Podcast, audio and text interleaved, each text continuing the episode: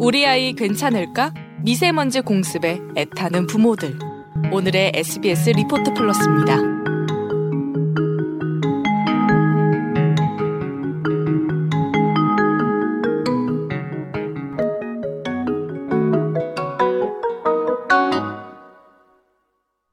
삼한 삼이 사흘 춥다가 나흘 미세먼지가 괴롭히는 날씨에 한 인터넷 카페에 부모의 씁쓸한 심경이 묻어나는 글이 올라왔습니다.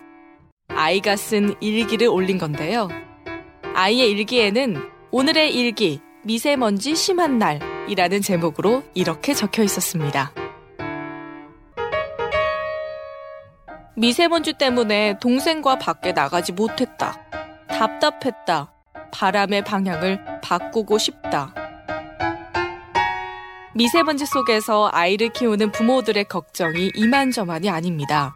게다가 임신부들은 미세먼지가 태아에게 어떤 영향을 미칠지 몰라 외출도 제대로 못하고 가슴을 졸이는데요. 아이들의 미세먼지 노출 어느 정도까지 안전한 걸까요?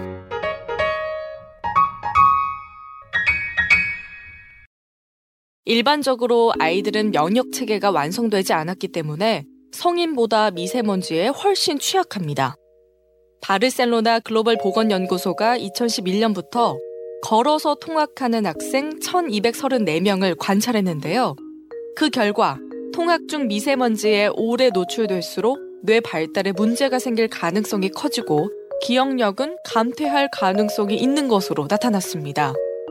또 0살에서 3살의 영유아가 미세먼지에 장기간 노출되면 자폐증 가능성이 높아질 수도 있다는 중국과 호주 공동 연구팀의 연구 결과도 있습니다. 아이들은 미세먼지 농도가 높은 날에 외출을 삼가는 게 좋고 불가피하게 나가야 할 경우 마스크가 아이의 코와 입을 잘 가리는지 빈틈은 없는지 부모가 확인해 주는 게 좋습니다. 특히 영유아는 외출하지 않더라도 밖에 나갔다 들어온 성인과의 접촉을 통해 미세먼지의 영향을 받을 수 있습니다.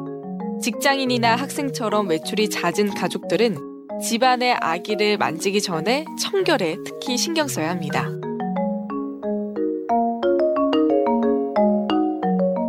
임신부는 자궁이 커지면서 폐가 눌려있기 때문에 미세먼지의 영향을 더 많이 받습니다. 태반을 통해 아기에게 전달된 초미세먼지는 예정보다 이른 출산이나 태아 저체중, 선천성 기형을 유발할 가능성이 있다는 연구 결과도 있습니다. 하지만 다행히도 그 위험성은 높지 않기 때문에 크게 우려할 필요는 없다고 하는데요.